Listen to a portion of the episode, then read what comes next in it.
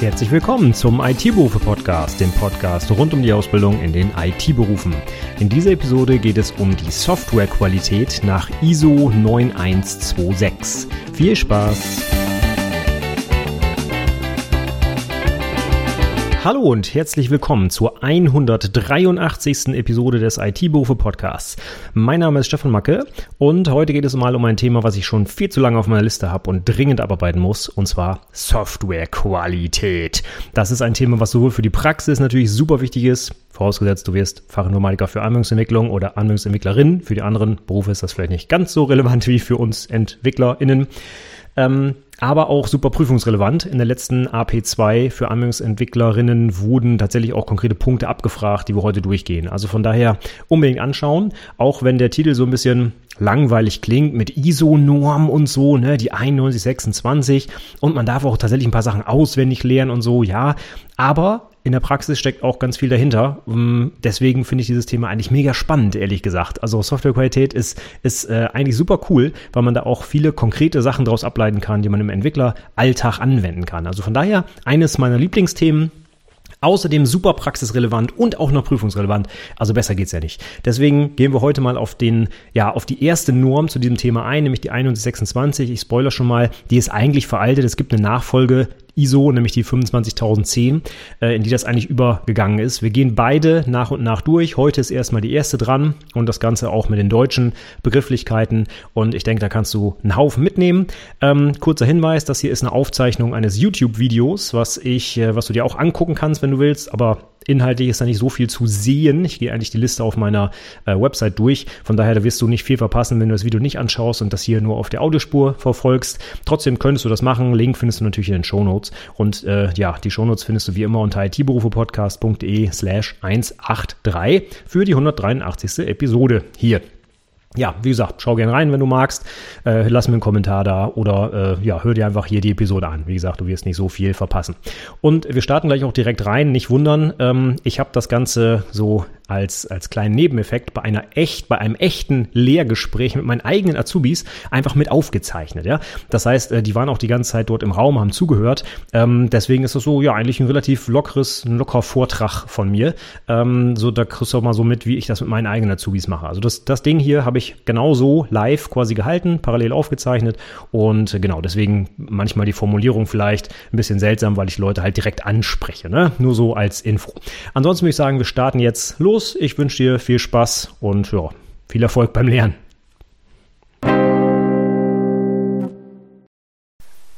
Wunderbar, da würde ich sagen, wir fangen mal an. Äh, Thema heute Softwarequalität und ich habe ja auf meiner äh, Themenliste auf der Website auch ein bisschen was dazu gesammelt. Es sind jetzt nicht so viele oder so langer Text hier, aber es sind auf jeden Fall ein paar Punkte, die man auch gerne lernen darf und auch ein bisschen auswendig lernen darf. So Fragen in Richtung, nennen Sie fünf Qualitätsmerkmale oder sowas, das kann es geben und gab es, glaube ich, sogar auch in der letzten oder vorletzten IHK-Prüfung, zumindest für Anwendungsentwickler natürlich, ne, für die anderen Berufe vielleicht nicht.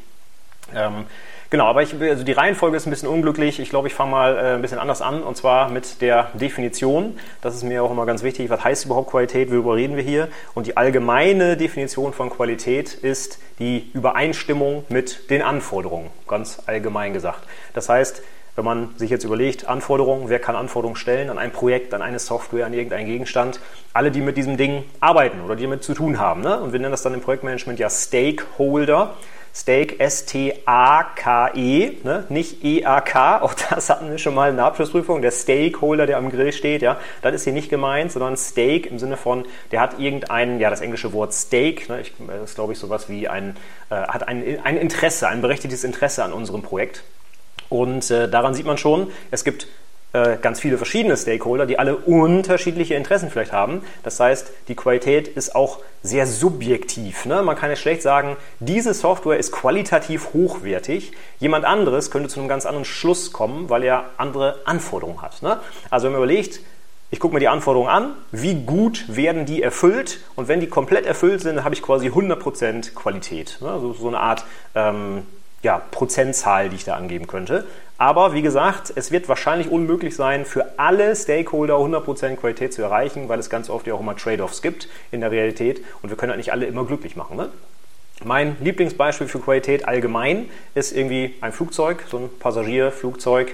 Da gibt es zum Beispiel den Piloten oder die Pilotin, die das Flugzeug fliegt. Und hinten gibt es auch einen Passagier, der irgendwie in Urlaub fliegen möchte. Und die haben relativ unterschiedliche Anforderungen an das Flugzeug. Sicherlich haben die eine gemeinsame Einforderung, dass das Ding nicht abstürzt. Ich glaube, da sind wir uns alle einig. Aber der Pilot, dem ist, jetzt mal ganz blöd gesagt, ziemlich egal, ob hinten die Passagiere genug Beinfreiheit haben. Ja, der möchte vielleicht einen guten Autopiloten haben, der möchte im Cockpit alles sehen können, der möchte äh, die, die Geräte verstehen, der möchte eine gute Unterstützung bekommen, wie auch immer.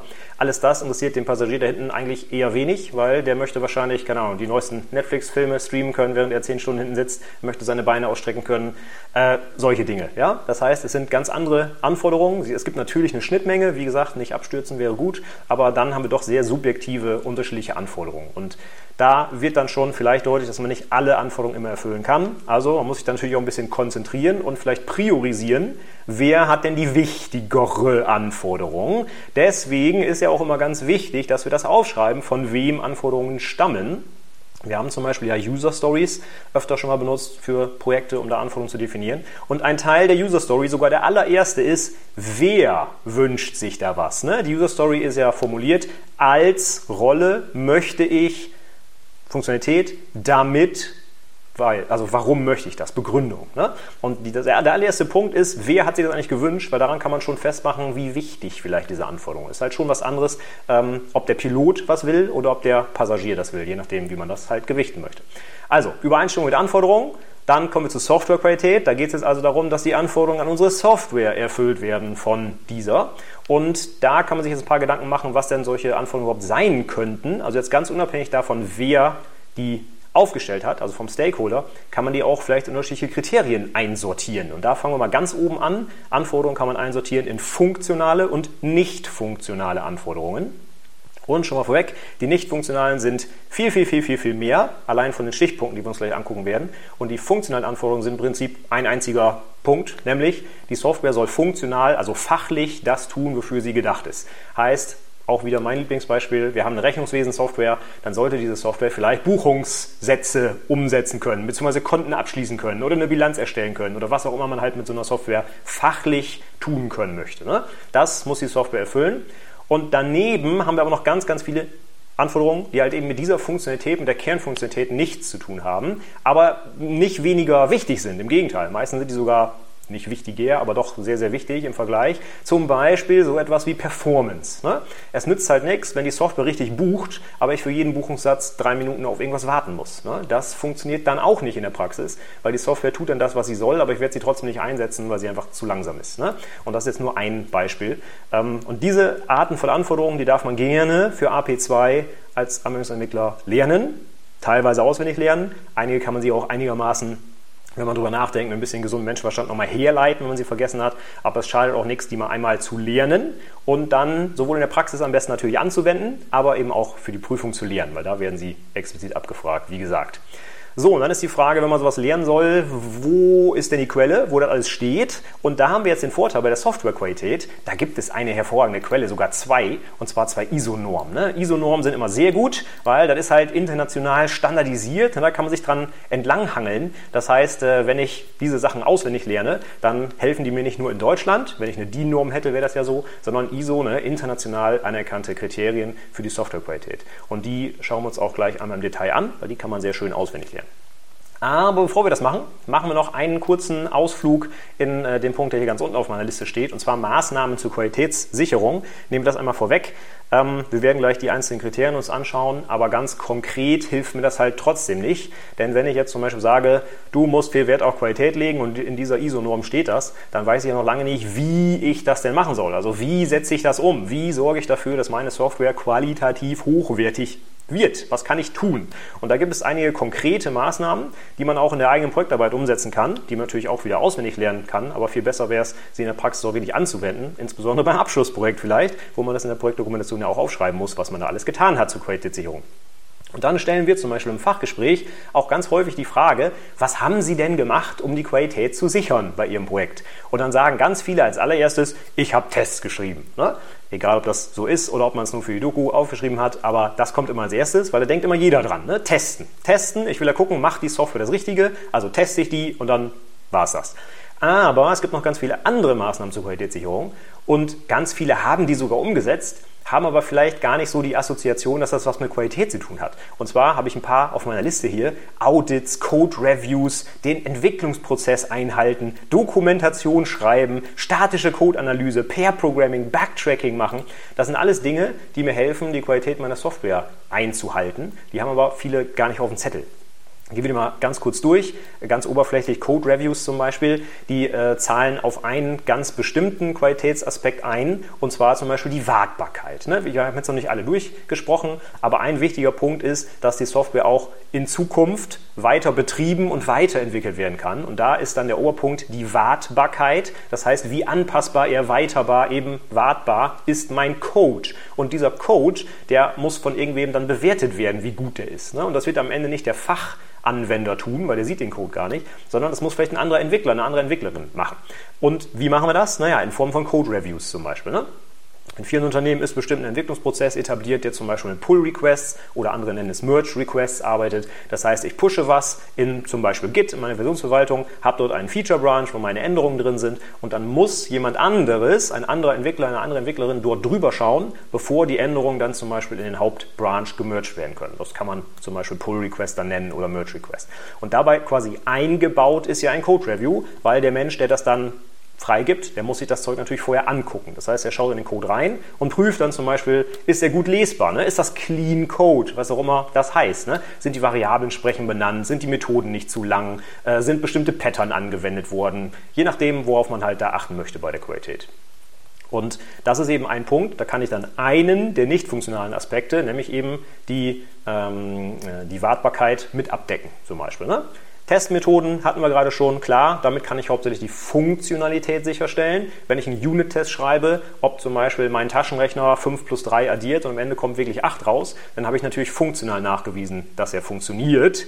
Aber ich kann auch andere Aspekte damit testen. Ich könnte zum Beispiel einen Lasttest programmieren. Ne? Ich könnte irgendwie mit vielleicht sogar eingebauten Tools für einen Webserver prüfen, ob der weiß ich nicht, je nachdem, wie man das definiert, das ist ja sehr subjektiv, 1000 Requests in der Minute abarbeiten kann. Und das könnte ich programmieren. Ne? Da gibt es halt irgendwie noch, weiß nicht, ich mache einen Docker-Container, wo eine Apache drin läuft mit diesem Tool und das ruft dann einfach in meiner Anwendung ganz, ganz oft die Seite auf. Dann kann ich die Zeit stoppen oder gucken, ob die, äh, ob die Antwort zurückkommt oder ob der Webserver in die Knie geht quasi. Ne? Das heißt, hätte ich einen ganz anderen Teil meiner Anwendung abgedeckt, aber trotzdem mit dem Mittel eines Unit-Tests. Ne?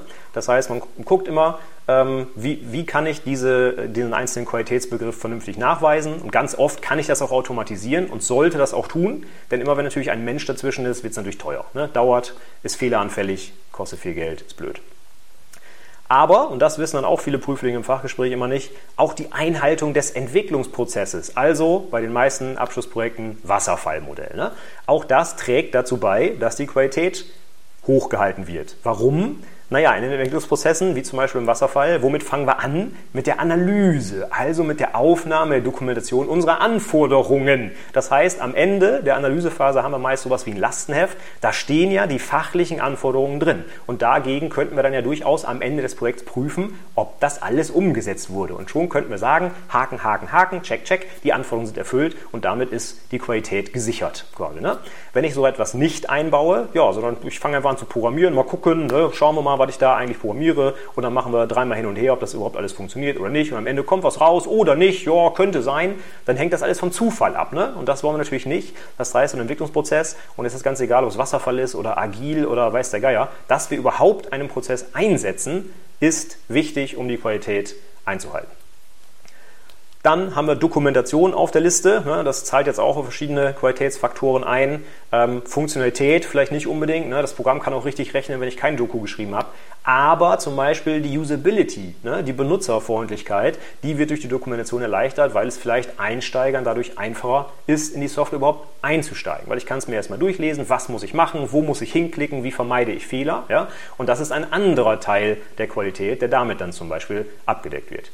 Statische Codeanalyse geht in Richtung Codequalität, Wartbarkeit etc. Macht halt das, was ein Mensch manuell machen würde, automatisch in gewissem Rahmen. Pair Programming ermöglicht mir auch quasi so ein Vier-Augen-Prinzip. Ich habe vielleicht automatisch bei der Programmierung schon einen besseren Entwurf, eine bessere Architektur, äh, nenne meine Dinge klarer, habe automatisch sichergestellt, dass auch ein zweiter oder eine zweite Person äh, diesen Code versteht. Ja, das ist auch schon mal viel wert und das zahlt quasi direkt bei der Entwicklung auf die Qualität ein. Und ja, wenn wir da fertig sind äh, und die Software im Einsatz ist, kann ich mit sowas wie einem Bug-Tracker sicherstellen, dass auch die Fehler zeitnah behoben werden, dass sie nicht vergessen werden, ne, dass sie auch priorisiert werden, wenn es mehrere gibt. Also auch das darf man nicht vergessen. Die längste Phase bei der Softwareentwicklung ist der Betrieb. Ne? Auch wenn ich das äh, Wasserfallmodell abgearbeitet habe, meine Software ist fertig, dann ist der Lebenszyklus der Software ja noch lange nicht vorbei. Im Gegenteil, der hat gerade angefangen. Ne? Die Software wird jetzt eingesetzt und dann kommt der Teil einer Software, der viel, viel, viel, viel länger dauert als der Entwicklungsteil. Jetzt mal nur als Beispiel, wenn man eine große Software entwickelt hat, vielleicht zwei, drei Jahre, dann will man jetzt nicht als Unternehmen die nach einem Jahr wieder ablösen, weil dann hat sie sich nicht amortisiert. Die muss schon ein paar Jahre im Einsatz bleiben. Und das können dann bei Business-Anwendungen durchaus 10, 20, vielleicht sogar 30 Jahre sein. Ne? Auch heutzutage gibt es ja noch COBOL-Anwendungen, die wirklich seit 40 Jahren oder so irgendwo im Einsatz sind. Die werden heute noch weiter gepflegt und weiterentwickelt sogar. Ne? Das heißt, die wird viel, viel, viel länger eingesetzt, die Software, als sie entwickelt wird. Und darauf muss ich natürlich auch den Fokus legen dann, unter anderem bei der Qualität. Und das könnte ich mit einem, einem Bug-Tracking-System machen, um dann eben Fehler im, äh, in der langen Phase der Wartbarkeit sauber zu verwalten. Ja, ich habe hier drunter noch äh, geschrieben Continuous Integration, Delivery und Deployment. Die Unterschiede wollen wir jetzt nicht im Detail durchgehen, aber auch das macht meine Software qualitativer. Warum? Weil ich durch so ein automatisches System, also ganz kurz gesagt, ich drücke irgendwo auf den Knopf oder ich mache einen Push in Git oder so und magischerweise kommt ein paar Minuten später im besten Fall ein neues Produktionsdeployment raus. Ne? Wenn ich sowas implementiert habe, also so eine Pipeline, dann erzwingt das ganz, ganz viele Qualitätsmaßnahmen, weil ich kann nicht zum Beispiel ungetestet die Software mitten am Tag auf die Produktion ballern und dann Sachen, sagt uns der Kunde, auch das läuft alles nicht mehr. So was kann ich nicht machen. Das heißt, ich muss gerade, wenn ich es automatisiere, ganz, ganz viel automatisch abdecken. Zum Beispiel durch Unit-Tests, durch Integrationstests, Systemtests, so viel testen, wie nur geht. Vielleicht auch einen Lasttest, bevor ich es wirklich auf die Produktion bringe. Und das heißt, ich habe in meinem Prozess fest integriert und unumstößlich, also man kann es auch nicht überspringen oder so, so eine Form der automatischen Qualitätssicherung. Nur dann kann ich überhaupt CI, CD umsetzen in der Realität. Ne? Deswegen trägt das aktiv dazu bei, dass meine Software auch äh, qualitativ entwickelt wird und auch qualitativ hochwertig bleibt. Gut, das waren jetzt die Maßnahmen. Dann würde ich sagen, gucken wir uns mal die konkreten Kriterien an, die man bei Softwarequalität jetzt sich so anschauen sollte und für die Prüfung sicherlich muss, aber auch vor allem für die Praxis. Ja? Und je nachdem, nach welcher ISO-Norm man jetzt geht, es gibt einmal die berühmte 9126 und es gibt die 25010. Die 9126, das war lange Jahre die Qualitätsnorm, die man für die Software kennen musste, die auch in der Prüfung abgefragt wurde ist aber, wenn man ehrlich ist, jetzt im Jahr 2023 schon seit ein paar Jahren eigentlich abgelöst, und zwar durch die ISO 25010. Äh, die sind ineinander, also die, die 25010 ist der Nachfolger, die 9126 ist darin aufgegangen und man wird auch viele Begriffe dort wiederfinden, die wurden teilweise eins zu eins übernommen, aber die wurde auch ein bisschen erweitert, da sind noch ein paar mehr Punkte dazugekommen. Ja? Und jetzt mal, ich habe jetzt tatsächlich nicht im Detail durchgezählt, aber jetzt mal ganz grob, die ISO 9126 hatte vielleicht so um die, ich meine, ich habe es wirklich mal gezählt, ich glaube 24 Punkte, die man nennen kann und die 25 1010 hat um die 30 oder so. Ich habe es nicht genau durchgezählt. Auf jeden Fall ist ein bisschen was dazugekommen, auch ein bisschen was angepasst, ein bisschen was gestrichen worden. Ähm, wie dem auch sei, ich glaube, die alte Norm in Anführungszeichen hat jetzt nicht irgendwie, äh, die ist jetzt nicht mehr irrelevant oder sowas. Ne? Aber wenn ich heutzutage auf Qualität schauen würde, dann doch bitte mit der neuesten Norm und nicht mit der alten. Ne? Auch wenn vieles halt identisch ist.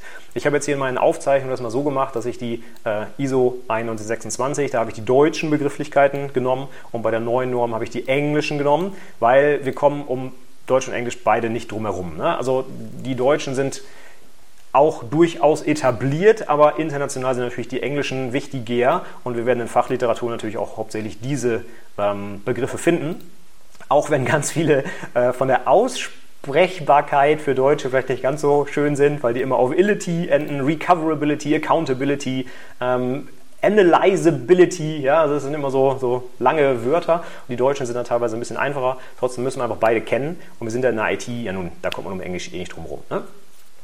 Wenn wir erstmal einen Blick auf die 9126 werfen, haben wir tatsächlich bei der Wikipedia ein schönes Bild, was das so ein bisschen verdeutlicht. Wir haben in der Mitte die Norm und drumherum haben wir so sechs Bloppel und da sind dann irgendwie die Oberpunkte drin und diese sechs Oberpunkte haben jeweils noch Unterpunkte. Ne? Und die darf man auch alle lernen. Also es geht nicht nur um die sechs Oberpunkte, sondern insbesondere auch um die Unterpunkte, weil die machen es dann etwas konkreter, was diese abstrakten Oberpunkte bedeuten. Und wenn wir vielleicht mal von oben nach unten vorgehen, so top-down, ne? die ISO 9126 definiert sechs Oberkriterien, Änderbarkeit, Effizienz, Übertragbarkeit, Zuverlässigkeit, Funktionalität, Benutzbarkeit. Das sind die Oberpunkte. Die darf man auf jeden Fall mal kennen. Und da würde ich auch sagen, die darf man wirklich auch alle kennen. Ich meine, es sind sechs Punkte, ja. Die kann man sich wohl auswendig mal reinziehen. Die Unterpunkte, da würde ich vielleicht erwarten, dass man zu jedem Oberpunkt mal einen, zwei, wenn man das Ganze jetzt studieren würde, auch alle kennen würde. Ja, ich durfte die alle auch mal auswendig lernen. Mir hat es auch nicht geschadet. Ja, ich finde äh, die heute auch immer noch wieder, auch im Alltag. Deswegen das finde ich ist eine sinnvolle Sache, die auch tatsächlich mal zu lernen, auch zu verstehen, was dahinter steckt. Ja? Ähm, wenn wir mal drauf gucken, ich finde es immer ganz wichtig, bei der Unterscheidung funktional, nicht funktional, auch in der Norm ist es so, die Funktionalität ist nur ein einziger dieser Oberpunkte und die fünf anderen, die es noch gibt, sind halt alle nicht funktional. Ne? Das heißt, allein aufgrund der Menge überwiegen die nicht funktionalen Anforderungen immer die funktionalen Anforderungen. Trotzdem, Funktionalität als Ohrpunkt lässt sich noch unterteilen, in diesem Fall in fünf Unterpunkte. Und den gucken wir uns als allererstes an. Das ist einmal die Angemessenheit, die Interoperabilität, auch recht sperrig, Ordnungsmäßigkeit, Richtigkeit und Sicherheit. Das zahlt alles darauf ein, dass die Software das tut, was sie soll, was sie fachlich soll. Das bedeutet Funktionalität. Ähm, fangen wir an mit der Angemessenheit.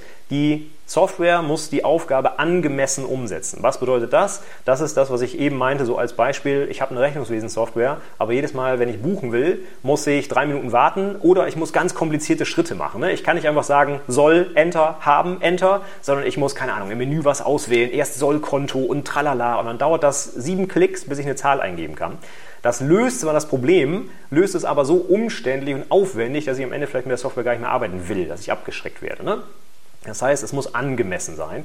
Bedeutet auch, dass ich zum Beispiel super komplizierte Sachverhalte nicht unbedingt mega easy runterbrechen kann in so einem Wizard, wo ich einfach drei Zahlen eingebe, sondern wenn ich eine schwierige Aufgabe habe, dann darf die Software das auch durchaus abbilden. Das bitte nicht falsch verstehen. Es soll aber nicht unnötig schwierig werden. Ne? Das ist hier so der wichtige Unterschied.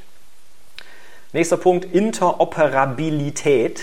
Da geht es darum, dass die Software, um vernünftig zu funktionieren, in ganz, ganz vielen Fällen nicht für sich alleine stehen kann, sondern auch immer mit anderen, vielleicht Softwareprodukten, vielleicht Fremdanbieter-Software zusammenarbeiten kann. Wieder Beispiel Rechnungswesen. Ne? Das ist schön, wenn ich da für mich alleine auf meinen Konten buchen kann. Irgendwo am Ende des Jahres muss aber wahrscheinlich mein Steuerberater das Zeug auch mal übermittelt bekommen, damit er für mich die Steuererklärung machen kann. Und diese Interoperabilität, die gehört zum Programm dazu, weil das Programm an, alleine sonst einfach nicht für, äh, für meinen Anwendungsfall, nämlich die Steuererklärung sauber zu machen, ausreicht. Ne? Das heißt, ich muss vielleicht Schnittstellen anbieten, vielleicht muss ich Schnittstellen aufrufen beim anderen Programm, was auch immer. Das wäre hier nötig, damit das funktioniert. Dann haben wir die Ordnungsmäßigkeit und die Richtigkeit. Das ist immer so ein bisschen äh, nicht ganz so einfach, das auseinanderzuhalten. Hier geht es darum, dass die Aufgabe korrekt bearbeitet wird, also richtig. Ne? Wenn ich 5 plus 3 rechne, dann muss 8 rauskommen. Nicht 7,9 und auch nicht 8 0,01 irgendwas, sondern exakt 8. Ja? Das heißt, sie muss einfach fachlich korrekt arbeiten. Und das kann ich zum Beispiel super mit Unit-Tests prüfen. Ja? Sie muss aber auch ordnungsgemäß arbeiten. Was bedeutet das? Bleiben wir bei der Rechnungswesen-Software. Da gibt es zum Beispiel sogar die Grundsätze der ordnungsgemäßen Buchführung. Ja? Und das heißt, ich muss zum Beispiel auch alle rechtlichen Grundlagen, die es da gibt, einhalten. Ich kann nicht einfach sagen, so, ich denke mir ein neues Konzept für T-Konten aus, sondern ich muss das schon so machen, wie der Gesetzgeber das von mir haben will. Ne? Das heißt, wenn es irgendwelche rechtlichen Sachen einzuhalten gilt, Gesetze, Vorgaben, Normen, Standards, dann sollte ich mich auch daran halten oder muss mich daran halten. Und äh, ich darf halt nicht die Software vom Rest der Welt trennen, wo es halt eben Vorgaben gibt. Ja, und letzter Punkt, Sicherheit ne, ist auch wichtig, gerade in letzter Zeit. Viele Angriffe im Internet, viele Hacks, Ransomware etc. Da müssen wir natürlich darauf achten, dass unsere Software auch sicher ist, dass sie nicht angegriffen werden kann, dass sowas wie Datenschutz eingehalten wird, dass es ein Berechtigungsrollenkonzept gibt etc. Das ist wichtig, denn jetzt mal auch wieder nur ein Beispiel ähm, in meinem Rechnungswesen-Ding. Ja, ich habe da vielleicht eine gewisse Grenze in meinem Unternehmen festgelegt. Überweisungen ab 5000 Euro müssen von einem, weiß ich nicht, Vorstand genehmigt werden. Ja, dann muss das natürlich auch in meiner Software umgesetzt sein. Und wie funktioniert das? Ja, indem sich der Sachbearbeiter und der Vorstand vielleicht auch authentifizieren müssen, weil sonst könnte ja jeder Vorstand spielen quasi. Ne? Das heißt auch so eine Art Rollen Berechtigungskonzept ist Teil der Funktionalität, wenn das denn wichtig ist für meinen Geschäftsprozess. Ne? Ich muss den ja so umsetzen, wie er in der Praxis eben erwartet wird. Ja, das sind so die Unterpunkte von Funktionalität. Und wenn das alles fertig ist, dann haben wir quasi eine Software, die alles das tut, was sie soll. Und dann ist die Frage, was bleibt jetzt noch übrig? Und dann haben wir noch die anderen ganz unscheinbaren fünf Punkte, wo noch ganz, ganz viel Zeug hintersteckt, was in der Realität durchaus auch zu großem Entwicklungsaufwand führen kann. Ne? Also man könnte jetzt sagen, Funktionalität, okay, 3 plus 5 rechnen, das kriege ich hin, durch eine Zeile Java-Code bin ich fertig. Aber was ist denn jetzt, wenn eine Anforderung ist, dass diese Berechnung in maximal 10 Millisekunden durchgeführt sein soll? Weil, warum auch immer, wer sich das ausgedacht hat, ja? Dann reden wir schon über ganz andere Sache. Weil dann kann ich nicht einfach 3 plus 5 rechnen, sondern muss ich irgendetwas tun, um sicherzustellen, dass das auch entsprechend schnell funktioniert. Und das kann einen ganz, ganz anderen großen Aufwand nach sich ziehen, als nur die reine Funktionalität zu implementieren. Ja? Kommen wir gleich nochmal drauf. Wir gehen mal den Kreis durch und fangen als erstes an bei der Benutzbarkeit, weil das ist etwas, was auch viele äh, Prüflinge tatsächlich in der Doku und auch im Fachgespräch immer sagen. Ich habe darauf geachtet, dass meine Software gut benutzbar ist. Oder wie heißt es so schön, intuitiv bedienbar ist. Ne? Oder ich habe Usability-Konzepte umgesetzt. Aber wenn man dann mal fragt, was da genau dahinter steckt, dann kommt da meistens nicht ganz so viel. Und dann könnte man doch als guter Prüfling vielleicht einfach auf die ISO-Norm verweisen und sagen, ja, Benutzbarkeit, das setzt sich ja in der alten ISO-Norm zusammen aus Attraktivität, Bedienbarkeit, Erlernbarkeit und Verständlichkeit. Und dann kann man vielleicht auch konkrete Beispiele bringen, was es heißt, dass eine Software benutzbar ist. Ja? Gucken wir uns die vier Punkte einmal an. Attraktivität das ist etwas, was gerade auch in den letzten Jahren immer wichtiger geworden ist. Unsere Endanwender, die erwarten von einer Software heutzutage, dass die vernünftig aussieht. Und genau darum geht es hier. Attraktivität, die, ist, die muss schick sein. Ja? Ich muss Lust haben, diese Software zu bedienen. Das ist auch ein Grund, warum zum Beispiel Apple so einen großen Erfolg hat, weil diese Produkte sind einfach die sehen einfach schick aus. Ne? Die, allein mit der Verpackung geht es schon los. Die ist einfach schlicht, die ist schön designt. Man, man merkt, da hat sich jemand Gedanken gemacht. Ne? Und das ist wichtig für Endkunden. Die wollen nicht einfach irgendein dahingerotztes Ding benutzen oder eine Software, die irgendwie 30 Jahre nicht verändert wurde, sondern die soll schick sein, die soll modern, die soll ansprechend aussehen auch. Ne? Nicht umsonst gibt es ganze Studiengänge zum Thema User Experience. Das hat alles damit zu tun, dass die Software den Leuten auch, ja, ich sag mal, Spaß machen soll. Ne? Das ist nicht zu unterschätzen, das ist wichtig. Nichtsdestotrotz haben wir auch etwas konkretere Sachen, wo man vielleicht ein bisschen äh, als erstes drauf gekommen wäre. Und zwar muss die Software bedienbar sein. Da gehen wir jetzt in Richtung zum Beispiel von Barrierefreiheit, ja, aber auch in ganz andere Richtungen, wie zum Beispiel diese Unterteilung äh, in Anfänger, Fortgeschrittene und Profis. Alle drei Zielgruppen müssen mit unserer Software vernünftig arbeiten können und ein Anfänger muss halt anders unterstützt werden als ein Profi. Simples Beispiel, hatte ich auch schon ein paar Mal gesagt. Der Anfänger, der muss vielleicht überall mit der Maus hinklicken können, der möchte immer irgendwie so ähm, Mouse-Over-Effekte haben, wo alles nochmal erklärt wird. Der braucht irgendwie eine Hilfe, eine Online-Hilfe oder irgendwas. Und der Experte auf der anderen Seite, der will mit dem ganzen Kram äh, nichts zu tun haben, der will nicht genervt werden. Der will nicht jedes Mal eine Rückfrage beantworten, möchtest du wirklich, möchtest du wirklich, sondern der will zack, zack, zack mit dem Ding arbeiten können. Ja? Der weiß, was er tut und der möchte nicht von der Software aufgehalten werden, indem er überall eine Hilfetext angezeigt bekommt. Ja? Und diese beiden Gruppen haben halt sehr unterschiedliche Anforderungen jetzt. Ne? Und die müssen wir in einer Software gut unterbringen. Wie man das dann hinkriegt, ja, das ist dann eine gute Frage. Ja. Ich könnte vielleicht für einen Einsteiger sowas anbieten wie ein Wizard. Ne. Ich könnte so die ersten Schritte durch die Software darstellen mit wirklich einer, mit einer sichtbaren Hilfe und so weiter. Aber wenn ich fertig bin, sage ich, nicht wieder anzeigen und der Experte wird nicht jeden Tag damit genervt zum Beispiel. Das ist eine simple, simple Sache, die man machen könnte. Ja, Erlernbarkeit haben wir auch noch und Verständlichkeit. Erlernbarkeit ist eben genau das. Ich habe jemanden, der noch nie mit der Software gearbeitet hat. Wie kriegt der das jetzt hin, die Software vernünftig einzusetzen? Wie helfe ich ihm dabei? Schreibe ich eine gedruckte Dokumentation, die sich erstmal durchliest? Mache ich eine Online-Hilfe? Mache ich Mouse-Over? Mache ich Pop-ups? Was auch immer. Ne? F1, wenn ich irgendwo Hilfe brauche. All das hilft neuen Kunden oder neuen Bedienern die Software kennenzulernen. Und das ist eine wichtige Zielgruppe, denn wenn ich diese Neukunden, sage ich mal, verschrecke, dann ist es ganz schwer, die wieder einzufangen und davon zu überzeugen, wie toll doch die Software ist, wenn die erste Experience schon so negativ war. Ne? Also ich muss die unterstützen, damit sie die Software verstehen und erlernen können. Und letzter Punkt ist dann die Verständlichkeit. Das heißt, was ich da tue, muss auch nachvollziehbar sein. Und das ist ein ganz simples Beispiel. Ähm, wenn ich irgendwie komplizierte Steuersoftware baue oder sowas, kann ich natürlich überall irgendwelche Abkürzungen benutzen. Ja? UST statt Umsatzsteuer oder sowas.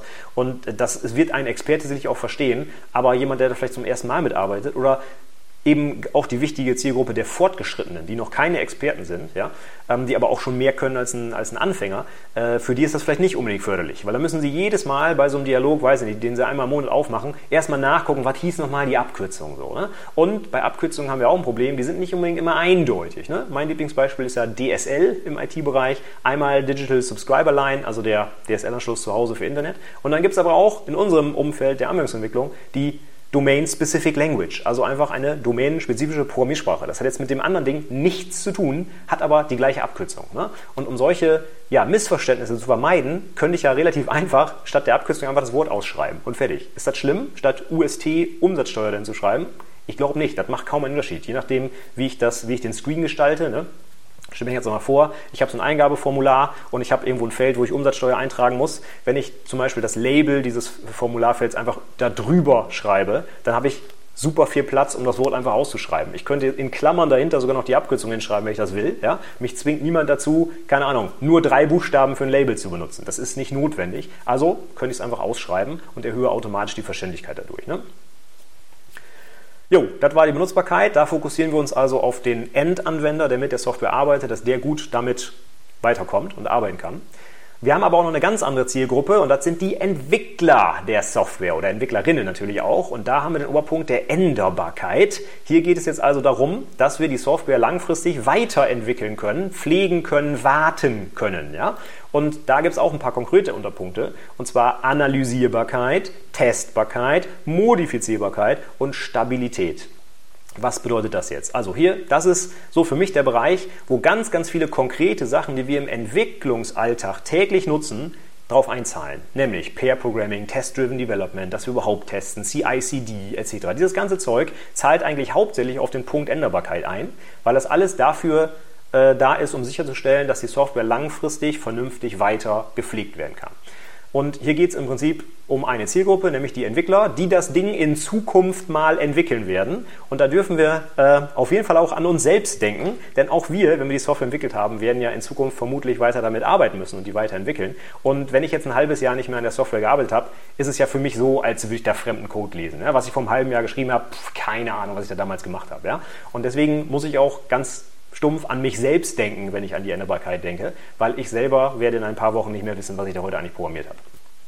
Gucken wir uns die konkreten Unterpunkte einmal an. Analysierbarkeit, da geht es schon los. Finde ich in meiner Software überhaupt raus, wo, wenn zum Beispiel ein Fehler auftritt, wo der auftritt, warum der auftritt? Komme ich da überhaupt irgendwie ran? Jetzt mal ein ganz simples Beispiel. Schreibt meine Software Log-Dateien. Wenn es die nicht schreiben würde, hätte ich gar keine Möglichkeit, überhaupt einen Fehler zu finden, weil der ist ja nirgendwo aufgeschrieben. Ja? Das heißt, wenn irgendwo bei meinem Fachbereich die Software abstürzt mit irgendeiner Fehlermeldung und die Fehlermeldung hat er schon weggeklickt, meinetwegen, dann habe ich als Entwickler gar keine Chance mehr herauszufinden, was da schiefgelaufen ist. Da muss ich dann auf Logdateien zum Beispiel zurückgreifen können. Und das ist jetzt nur eine Möglichkeit, kann ich auch anders lösen, ja. Aber Logdateien ist das simpelste.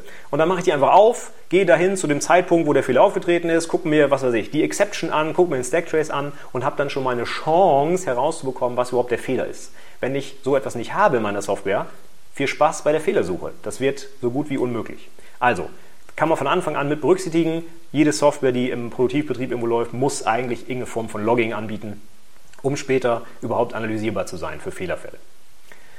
Dann nächster Punkt, Modifizierbarkeit. Das ist jetzt das, wo ganz viele Pattern und diese Solid-Prinzipien und so drauf einzahlen, ne? dass ich den Code so gestalte, dass ich ihn später leichter anpassen kann. Und ne, mein, mein Lieblingsbeispiel bei ganz, ganz vielen Design-Pattern ist aus den Solid-Prinzipien ja das Open-Closed-Prinzip. Ne? Ich möchte die Software offen machen für Erweiterungen, aber geschlossen für Änderungen. Heißt, wenn ich was Neues hinzufügen möchte, dann füge ich zum Beispiel in Java eine neue Java-Klasse hinzu, aber passe nicht alle 700, die es schon gibt, an. Ne? Wenn ich das hinkriege, dann habe ich eine sehr schön erweiterbar, modifizierbare Software, weil alles, was ich nicht anpassen muss, kann ich auch nicht kaputt machen. Ne? Das heißt, wenn ich 700 Klassen schon habe und die funktionieren alle und ich füge die 701. dazu, dann ist es ziemlich sicher, dass die anderen 700 nicht automatisch kaputt gehen dadurch. Ne? Und das macht es dann schön modifizierbar, weil ich muss keine Angst haben, wenn ich neue Features implementiere, dass ich was kaputt mache, was schon funktioniert hat. Das ähm, ja, ganz konkret runtergebrochen sind dann zum Beispiel die Solid-Prinzipien oder auch, dass ich Design-Pattern anwende. Ganz viele Design-Pattern sind ja genau dafür da, dass ich ja, durch Polymorphie einfach neue Komponenten hinzufügen kann, ohne das alte Verhalten anpassen zu müssen. Ne? Modifizierbarkeit. Dann haben wir den Unterpunkt Testbarkeit. Das ist auch gar nicht mal so einfach, denn ich kann natürlich jetzt sagen, ich kann für meine Software Unit-Tests schreiben. Ja klar, kann ich immer machen. Ich kann die auch immer manuell testen. Alles gut. Aber es gibt schon deutliche Unterschiede, wie gut das funktioniert. Und das hat auch ganz viel damit zu tun, wie ich meinen Code programmiere. Wenn ich zum Beispiel harte Abhängigkeiten in meinem Code programmiere, also Beispiel, eine Klasse macht irgendwo in ihrem Konstruktor New Datenbank zum Beispiel, weil sie eine Datenbankverbindung braucht dann ist das eine so harte Verdrahtung, dass ich die auch während eines Tests gar nicht mehr loswerde. Das heißt, ich könnte diese Klasse zum Beispiel gar nicht mehr testen, ohne eine echte Datenbank zu benutzen, weil der Code ja hart New Datenbank macht. Das heißt, dieser Code ist eben nicht testbar in dem Sinne, wie ich es jetzt haben will, weil ich immer eine echte Datenbank brauche, um den Code zu testen. Und das ist natürlich langsam, das ist super fehleranfällig, weil Datenbankinhalte können geändert werden und schlagen auf einmal Tests fehl, weil irgendwer in der Datenbank was verändert hat. Genau das brauchen wir nicht. Wir müssen die Komponente am besten in Isolation testen, ohne externe Abhängigkeiten. Und dafür muss der Code aber auch so gestaltet sein.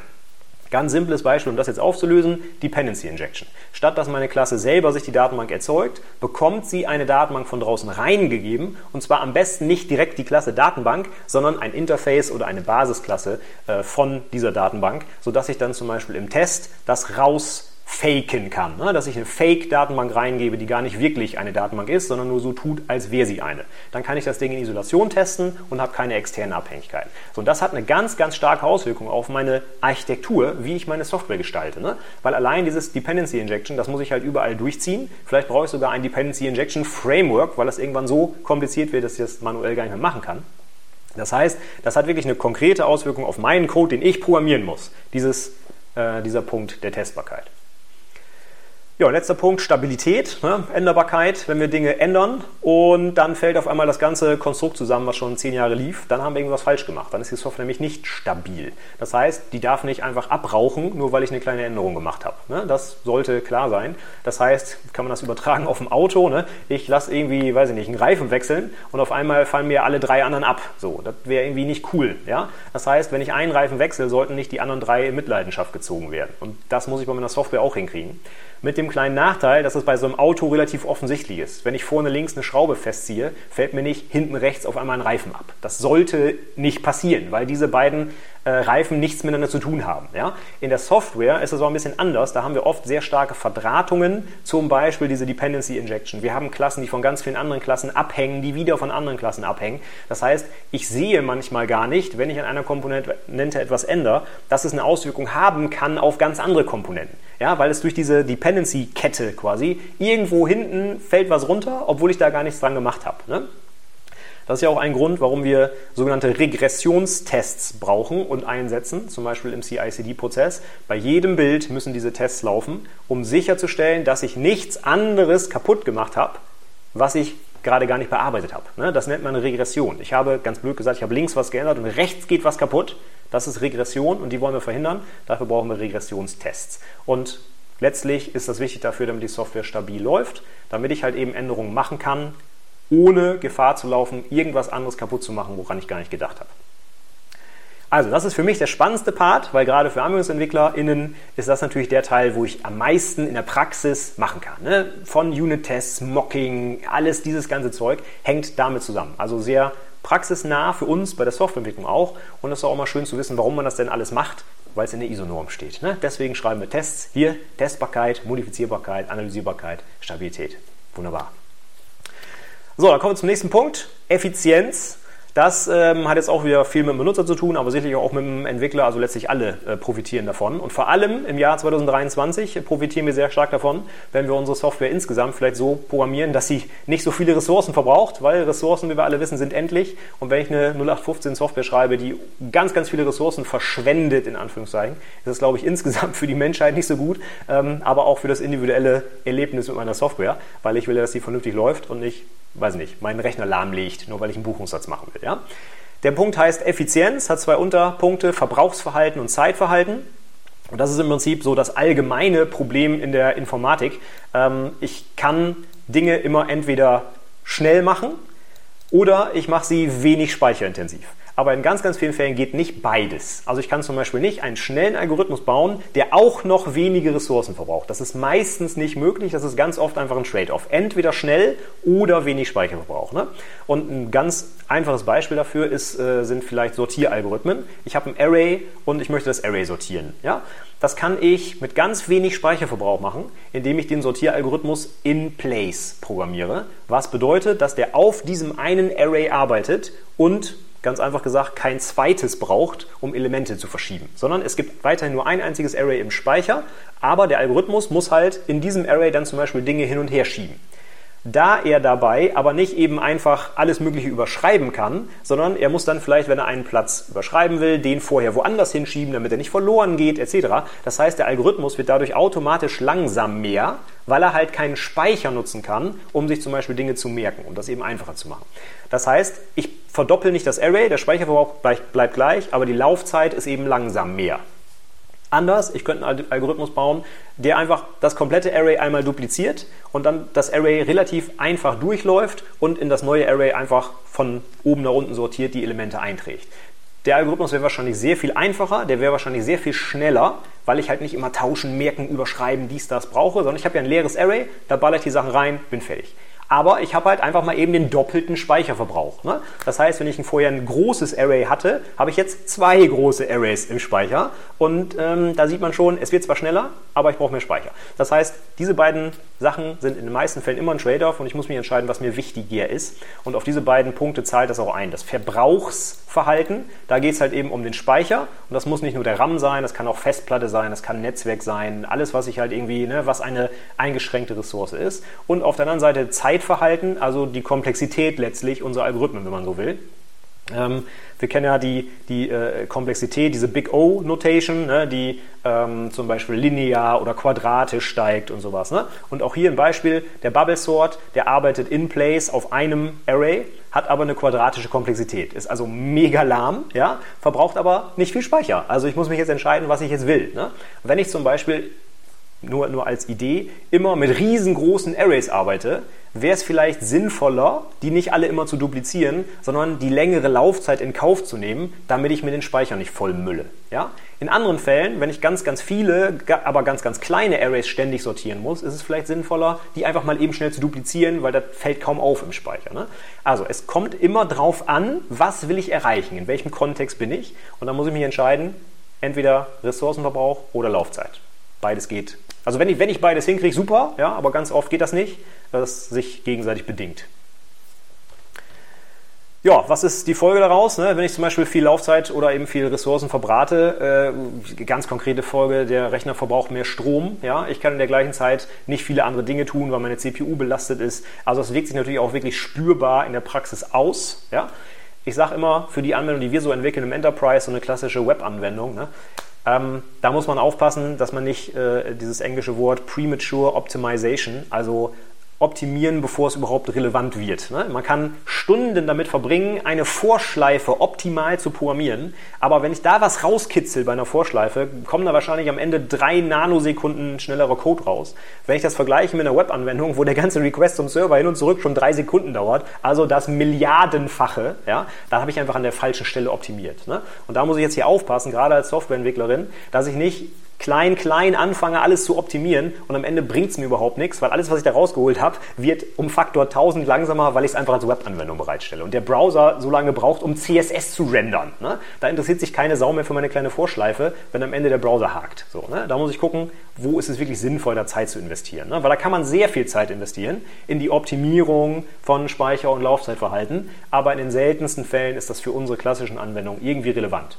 Baue ich eine Software, habe ich auch immer oft gesagt, für Just-in-Time-Anwendungen, für Echtzeit-Anwendungen, weiß ich nicht, der Notausknopf für eine Stanze, wo Menschen ihre Hände drunter halten, der sollte funktionieren. Und zwar unabhängig davon, ob nebenbei noch drei andere Stanzen laufen. Ja? Wenn die sich alle eine CPU teilen und meine Hand ist ab, dann sage ich, ja, herzlichen Glückwunsch. Ja, die war zwar super schnell, aber leider ist meine Hand weg. Ja? Also da muss ich wirklich immer gucken, wo optimiere ich das und ist es das wert. Ne?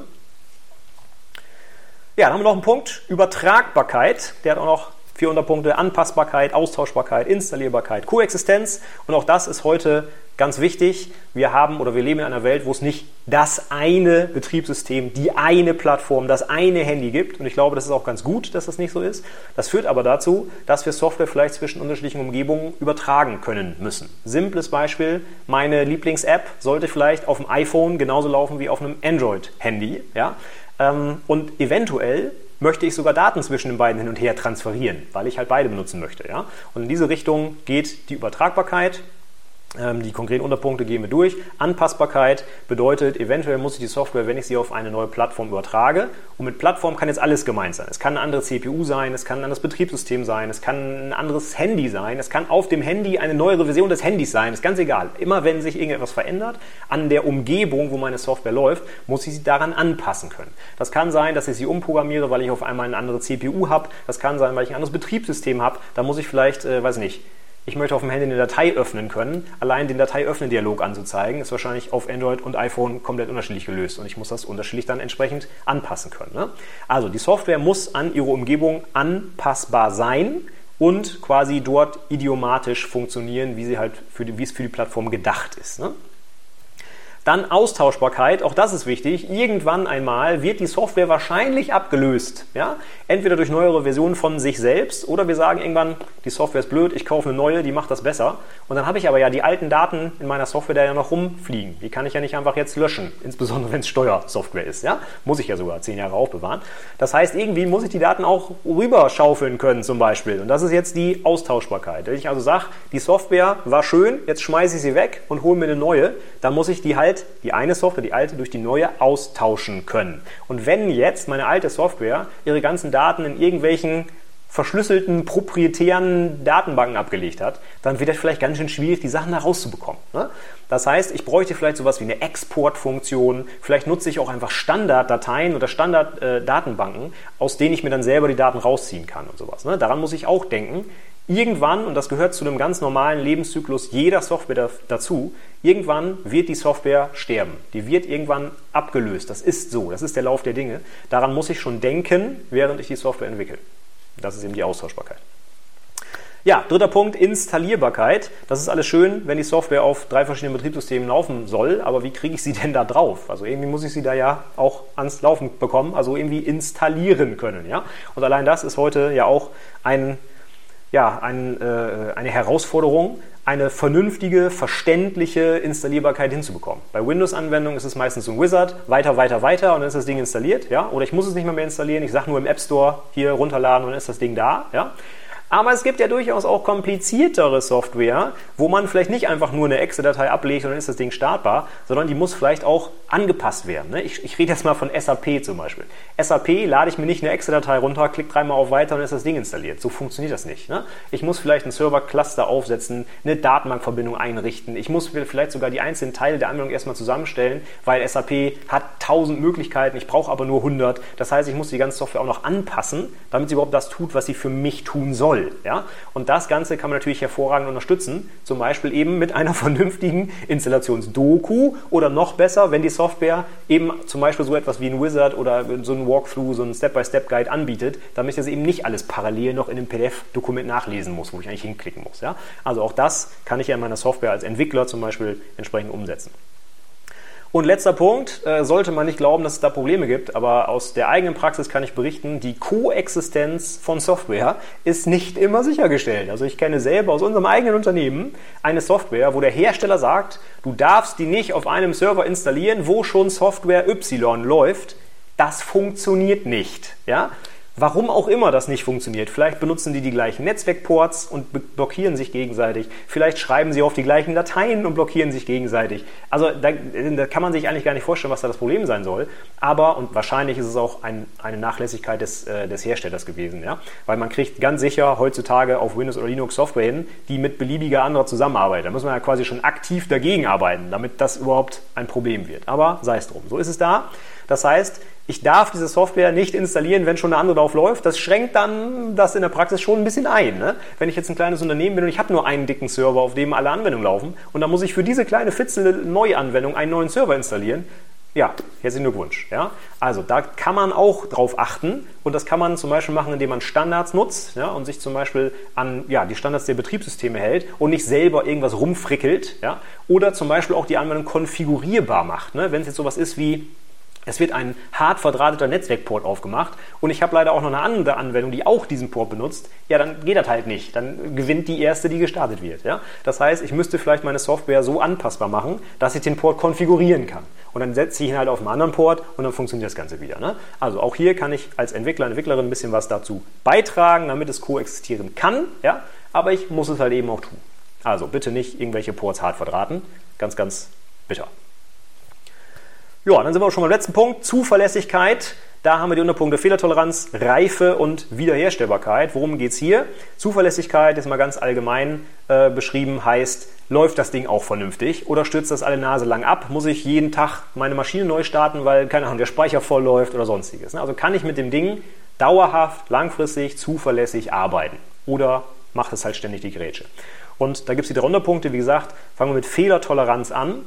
Das bedeutet, dass die Software auf Fehler, die der Benutzer macht, entsprechend so reagiert, dass die Software halt nicht einfach abstürzt, sondern vielleicht eine Hilfestellung anbietet, äh, vielleicht Dinge gar nicht erlaubt, die zum Fehler führen kann und so weiter. Das heißt, hat auch wirklich mit der Softwareentwicklung was zu tun.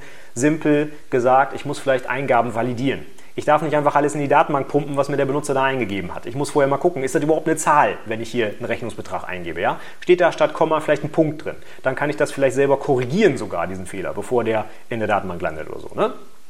Insgesamt aber bei der Softwareentwicklung sollte darauf achten, ähm, Fehler zu behandeln, im besten Fall sogar ähm, zu beheben oder eben zu vermeiden, dass Fehler überhaupt auftreten können. Und das ist so der Punkt der Fehlertoleranz. Ja? Dann haben wir Reife.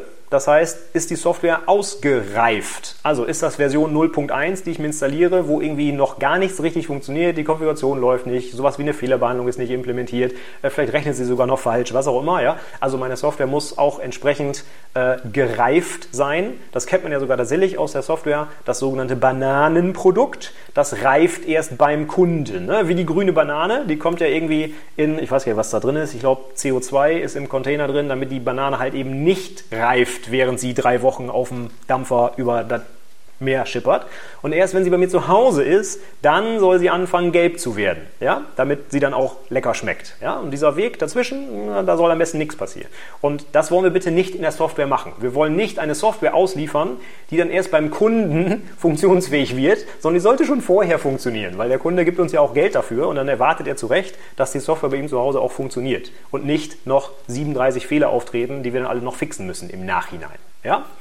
Leider passiert das in vielen Softwareprojekten, gerade auch mit viel Zeitdruck und so relativ häufig, denn am Ende des Prozesses, zum Beispiel beim Wasserfallmodell auch recht am Ende, steht ja erst der Test. Ne? Das heißt, wenn man klassisch entwickelt, dann entwickelt, entwickelt, entwickelt man und irgendwann ganz am Ende testet man dann auch mal. Aber da das ja schon zu einem fortgeschrittenen Zeitpunkt im Prozess ist, sagt vielleicht der Chef, ah, du hast aber schon ganz schön lange entwickelt, äh, lass mal lieber den Test weg, weil wir müssen ja fertig werden. Und dann lassen wir den Test weg und schippen die Software an den Kunden und der findet dann die ganzen Fehler und haut sie uns natürlich zurecht um die Ohren. Also das wollen wir nicht. Ne? Gewisse Reife muss die Software schon haben. Und letzter Punkt, Wiederherstellbarkeit. Auch das ist sehr wichtig.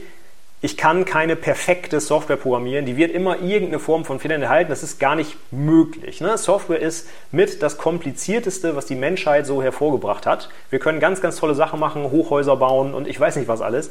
Ähm, das ist, auch, das ist auch sehr kompliziert, keine Frage. Das macht man auch nicht mal eben nebenbei. Aber das Problem bei Software ist, dass sie immateriell ist, dass sie nicht greifbar ist. Wenn ich ein Hochhaus baue, dann kann ich ich bin jetzt kein Hochhausbauer, aber dann kann ich wahrscheinlich sehen, ob ich den richtigen Stahlträger genommen habe oder nicht. Ja? Bei Software sehe ich das nicht, weil ich kann nichts anfassen, ich kann nicht reingucken, ich sehe nur den Code. Das ist alles flüchtig, immateriell. Das heißt, es ist sehr schwierig dort, Fehler offensichtlich zu finden. Ich muss sehr viel Aufwand reinstecken, um Fehler zu finden. Ja? Und deswegen ist es fast unmöglich, oder es ist unmöglich, fehlerfreie Software zu programmieren. Was ich aber tun kann, ist, wenn Fehler auftreten, dafür zu sorgen, dass ich den Zustand, den ich haben wollte, wiederherstellen kann. Stichwort Wiederherstellbarkeit. Das bedeutet, wenn ich irgendwo, weiß ich nicht, Sachen fehlerhaft gespeichert habe, dann sollte die Software mir vielleicht so eine Art Undo-Funktionalität bieten. Ja? Oder wenn ich aus Versehen die Datenbank gelöscht habe, dann will ich die Datenbank vielleicht irgendwie wieder herstellen können. Und am besten so, dass ich gleich weiterarbeiten kann und nicht eine Woche Produktionsausfall habe. Ja? Das heißt, es sind ganz viele unterschiedliche Sachen, die ich machen kann. Ich kann zum Beispiel Undo-Redo-Logs äh, machen, ganz oft bei UI-Sachen. Ne? Ich habe mich verklickt, Undo und dann ist das Zeug halt wieder hergestellt. Relativ easy. Ne? Aber auch wenn es einen komplett harten Abbruch gibt ähm, und ich war gerade mitten in einem Geschäftsvorfall, den ich erfasst habe, könnte die Software ja beim Starten, das macht zum Beispiel äh, Microsoft äh, Word oder Excel so, wenn ich was äh, eingetippt habe, habe noch nicht gespeichert und Office ratzt ab und ich starte das Ding neu, dann wird mir meistens vorgeschlagen, hier ist noch so eine alte zwischengespeicherte Version, willst du die wieder herstellen? Ja, und dann kann ich sagen ja und dann muss ich nicht die ganzen 100 Zahlen, die ich schon eingetippt habe, nochmal an eintippen. Ja? Das wäre so etwas, womit die Software unterstützen kann, dass selbst bei fehlerhaftem Verhalten meine Arbeit nicht verloren geht. Ne? Das, ist, das ist wichtig, denn ich benutze die Software nicht aus Selbstzweck, sondern in den meisten Fällen möchte ich ja damit mein Geschäft am Laufen halten. Und dann wäre es gut, wenn man nicht läuft, dass ich danach auch wieder arbeiten kann und eben nicht eine Woche Ausfall habe. So, das wären jetzt die Oberpunkte der ISO 9126. Funktionalität, Benutzbarkeit, Änderbarkeit, Effizienz, Übertragbarkeit, Zuverlässigkeit mit jeweils Unterpunkten von zwei bis vier, fünf Unterpunkten gerne auswendig lernen, verstehen, aufzählen können, aber vor allem auch in der Praxis anwenden. Und für uns als Entwickler, Entwicklerinnen sind, glaube ich, Funktionalität und Änderbarkeit und auch die Benutzbarkeit ja gut, und die Effizienz und die Übertragung. Also eigentlich ist alles wichtig, ne? aber so am wichtigsten ist, glaube ich, die Funktionalität. wenn die Software nicht das tut, was sie soll, dann wird uns der Kunde das sofort um die Ohren hauen. Für uns persönlich ist die Änderbarkeit eigentlich sehr, sehr wichtig, weil das ist ja unser Job, ne? die Software weiterzuentwickeln, zu pflegen. Und da, wollen wir, da machen wir uns selbst ja einen, da tun wir uns einen Gefallen, wenn wir die änderbar halten. Ne? Aber Benutzbarkeit auch genauso, da gibt es ja auch viele prüfungsrelevante Inhalte, ne, wie ich Oberflächen gestalte, Usability etc. Das ist ja, verbirgt sich alles dahinter. Von daher, das sind, ich glaube so, das wären glaube ich so die drei Punkte, wo ich sage, die würde ich mir auf jeden Fall reinziehen und auch im Alltag irgendwie umsetzen. Ne? Übertragbarkeit, ja, wenn ich jetzt eine Software programmiere, die ständig die Betriebssysteme wechselt, okay, machen wir wahrscheinlich aber eher selten, ja. Und Effizienz ist in den meisten Fällen irrelevant, weil die Software, die wir bauen, solche Anforderungen meistens gar nicht hat. Ich spreche jetzt nur für uns in der Businesswelt. Ne? Wie gesagt, programmiere ich die Stanze, dann muss ich da drauf achten. Und Zuverlässigkeit, ja gut, okay, das äh, ist auch wichtig. Aber im Vergleich, ich glaube, ich würde so die, diese drei hier nehmen, in dieser Reihenfolge. Funktionalität, Änderbarkeit, Benutzbarkeit. Ich glaube, das ist das, worauf wir uns fokussieren sollten als Entwickler und Entwicklerinnen. Ja, und dann äh, haben wir schon mal den ersten Kreis hier fertig, die ISO 9126. Jetzt könnten wir auf die 25010 gucken, wo es noch ein paar mehr Unterpunkte gibt und noch ein paar mehr Oberpunkte. Und das machen wir auch, aber das schaffen wir heute nicht mehr. Deswegen würde ich sagen, äh, hier machen wir jetzt heute mal Feierabend und gucken uns dann beim nächsten Mal die andere ISO an. Da werden wir nicht mehr alles nochmal durchgehen, weil vieles wiederholt sich auch, wie gesagt, aber ein paar Punkte sind dazu gekommen. Und damit wäre ich jetzt für heute fertig mit der ersten ISO-Norm. So, das war die Aufzeichnung meines kleinen Lehrgesprächs zur Softwarequalität. Ich hoffe, es hat dir gefallen. Die äh, erwähnten Links und alle Begriffe nochmal zum Nachlesen etc. findest du wie immer in den Show Notes unter itberufepodcast.de slash 183. Ansonsten noch ein kurzer Hinweis, wie immer, abonnier doch gerne meinen Newsletter, wenn du Lust hast. Dort begleite ich dich die ganzen drei Jahre während der Ausbildung, egal ob du Azubi oder Ausbilderin bist. Äh, jede Woche gibt's pünktlich und passend zum aktuellen Ausbildungsstand eine Mail von mir, alles kostenfrei, kannst dich jederzeit wieder abmelden. Und äh, ja, ich glaube, damit kann ich dir gut bei der Ausbildung helfen. Sind schon mehrere mehrere tausend Leute tatsächlich angemeldet und äh, ja, warum solltest du das nicht auch machen? Melde dich einfach an unter tiberufepodcast.de slash newsletter, da findest du alles weitere. Würde mich freuen, wenn ich von dir höre. In diesem Sinne, vielen Dank fürs Zuhören und bis zum nächsten Mal. Tschüss!